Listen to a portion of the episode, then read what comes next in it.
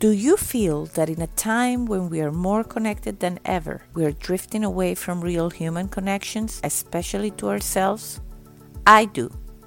Hi, I'm Leticia Latino, and I want to invite you to join me and my very inspiring guests in exploring ways to reconnect to your essence, to your definite purpose, to what makes you tick.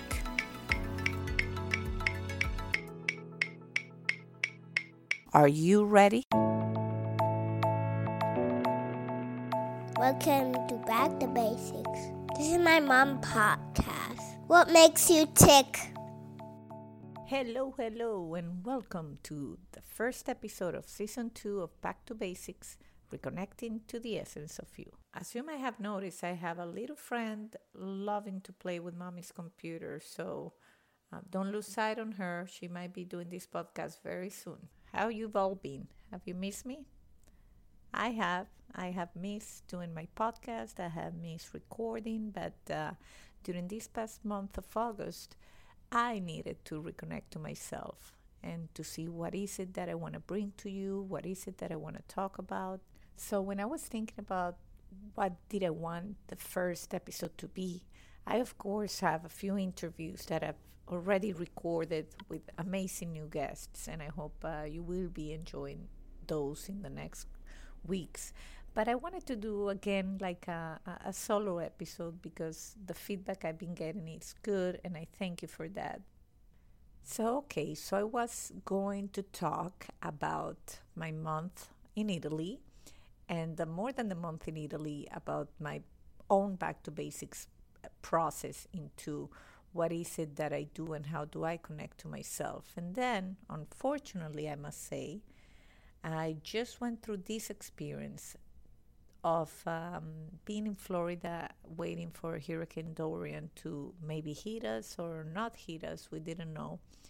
And uh, seeing the total devastation that it caused in the Bahamas. So, actually, today it's quite a strange day because I'm having a little bit of that survivor's guilt when your life is going back to normal after a few days that we've been on on on lockdown basically waiting to see what happened. And then this morning finally we took the shutters down and I see the sun and I took my children to school and everything is normal. And I'm kind of more appreciative today of the sun and of the city and of me moving around because I have been unfortunately in hurricanes before, and uh, when we have been hit, it's definitely not the same thing. So, my thoughts started going around doing an episode about that, about going back to basics when you're not planning to. Going back to basics because life has that plan for you, and uh, basically because you're forced to do it.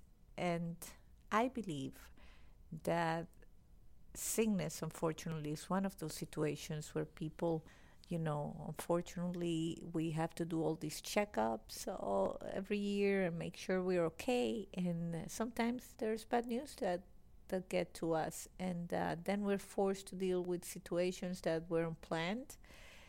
But also at the same time, from one moment to the other, we completely change the way we do things.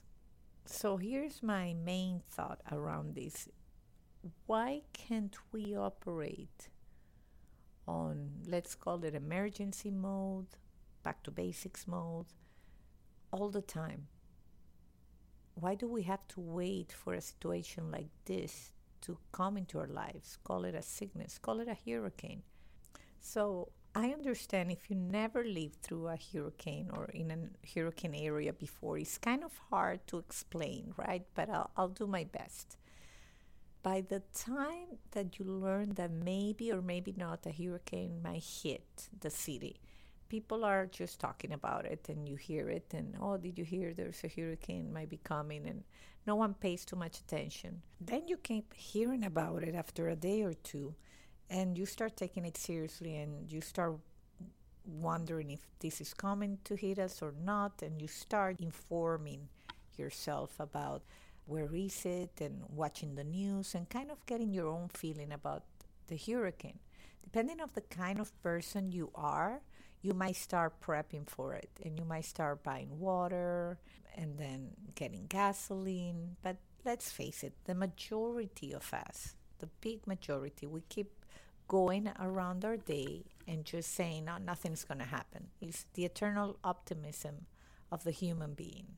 And the big tendency, unfortunately, is we, in my opinion, tend to be pessimistic in small day to day things and optimistic in major relevant things. So let me explain my thought on that.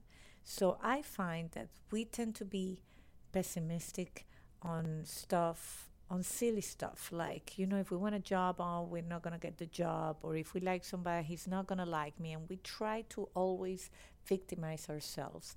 And then you have a hurricane category five setting eyes on the on the state you live in and you decide to think that oh nothing's going to happen. Oh it's not going to come. Oh it's always the same story. They say it's going to come and then it doesn't.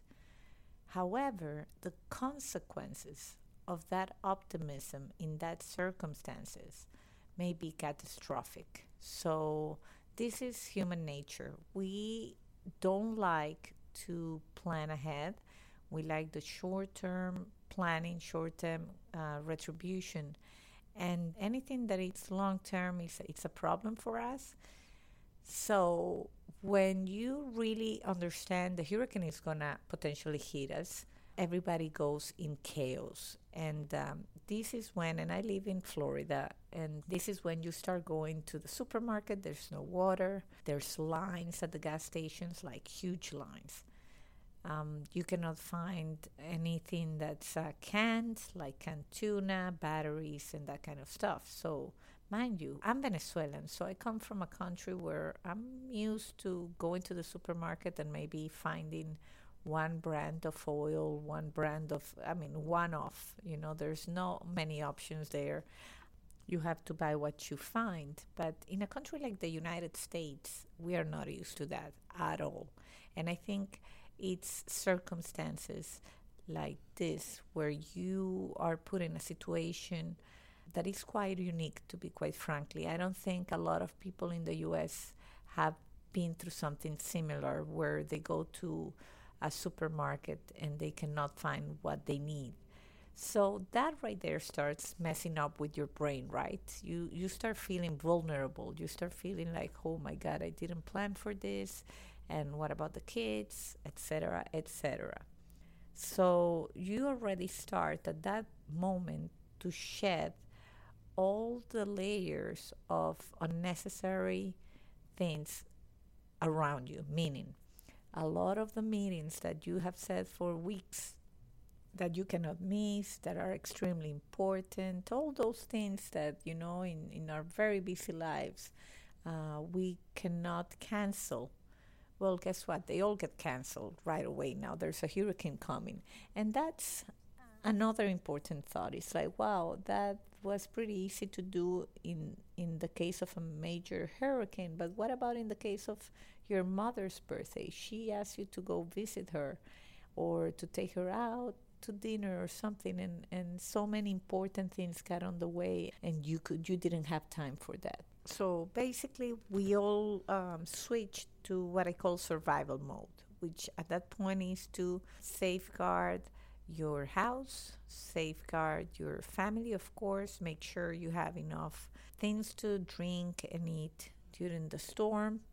And of course, you know, if you've been in any of the hurricane uh, prone areas long enough, you know that uh, for every 10 times you prepare, you maybe get hit once. But uh, that also brings a very scary thought process in people, especially the ones that have not lived through that one bad experience, is that they take the experience lightly and uh, they also take it as an opportunity to not to go to work or, you know, to just hang out at home. And that is, of course, if you don't live in an evacuation area because if you do, and I do, then the other thing that's going to happen when there's imminent threat and it's known that the hurricane might hit is that they're going to evacuate you from your house. So, this is also one of the most strange moments when you have to decide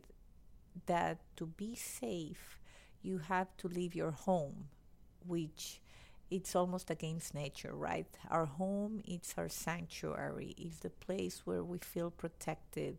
It's it's us basically. And so you have to leave home and find a place where to weather the storm being uh, your friends or family, of course, but I only have a sister in Miami and she's in an evacuation area too. So we cannot help each other on that one.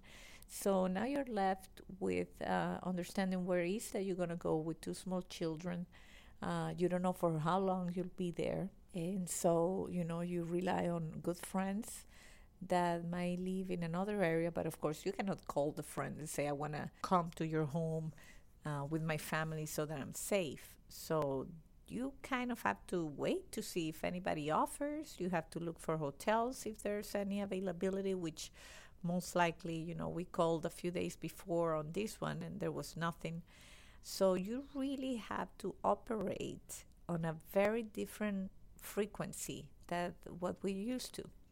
And all this is to say that I think if we operated in that frequency, not on the not on the panic frequency, meaning oh, hurricane is going to hit us, this is bad, but really on what is important right now, us as a family, our safety, in the case of the adult, your safety, it's paramount because you cannot ensure the safety of your kids. if something bad happens to you.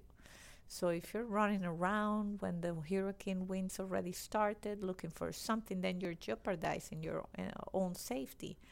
So basically, you have to let go of all these preconceptions, pre-definitions on how the situation is going to go. You really have to give up control of doing things the way you would like them to do and uh, if they tell you to evacuate, you should evacuate. And, uh, you know, understanding that you're leaving whatever is not necessary behind and you're looking for a safe place for you and your family. As human beings, this decision is extremely, extremely hard. One, we don't want to leave our stuff behind. So, this is something also when we are faced with a back to basics question is whatever you're trying to protect material, your home, your car, your belongings, uh, are they that important that you will risk your family's safety? And then again, it's controlling the situation or, or feeling like you control it because you say, I stay home and I can take care of things, etc. But uh, trust me, it takes one look at the Bahamas today, September 3rd, to understand that the one thing that needs protection it's human life. Everything else can be rebuilt everything else can be replaced but not the human life. So that's really as back to basics as it gets. And and I'm sorry I wanted the first episode to be a little bit more cheery but since we are kicking off the new season I thought this was a better way to explain that sometimes our motives, our actions come from a place of the ego, of what we are and what we are not as a person, but what we are in terms of our belongings, our things. You know, it's not what is important in life. And uh, sometimes God puts very, very difficult tests in our path to make us understand that. And if you think about it, the thing with hurricanes is that you know they're coming. It's not like an earthquake where you know you're sleeping and it just catches you and, and unfortunately it's very deadly, deadly too and actually quite scary that you cannot prepare for it but as i see it it's almost like if the earthquake is like the heart attack that you know it just happens and it can be deadly but you cannot do anything about it or anything to prevent it. And the hurricane is more like, you know, a disease, a deadly disease that you have to live with for a while, not knowing what's going to happen. So, in that time, that's where all these thoughts come to your head while you're waiting, while you're preparing. You really have a moment of clarity, a moment of understanding what are the priorities in life, what is important to you, what do you want to do when the hurricane is over.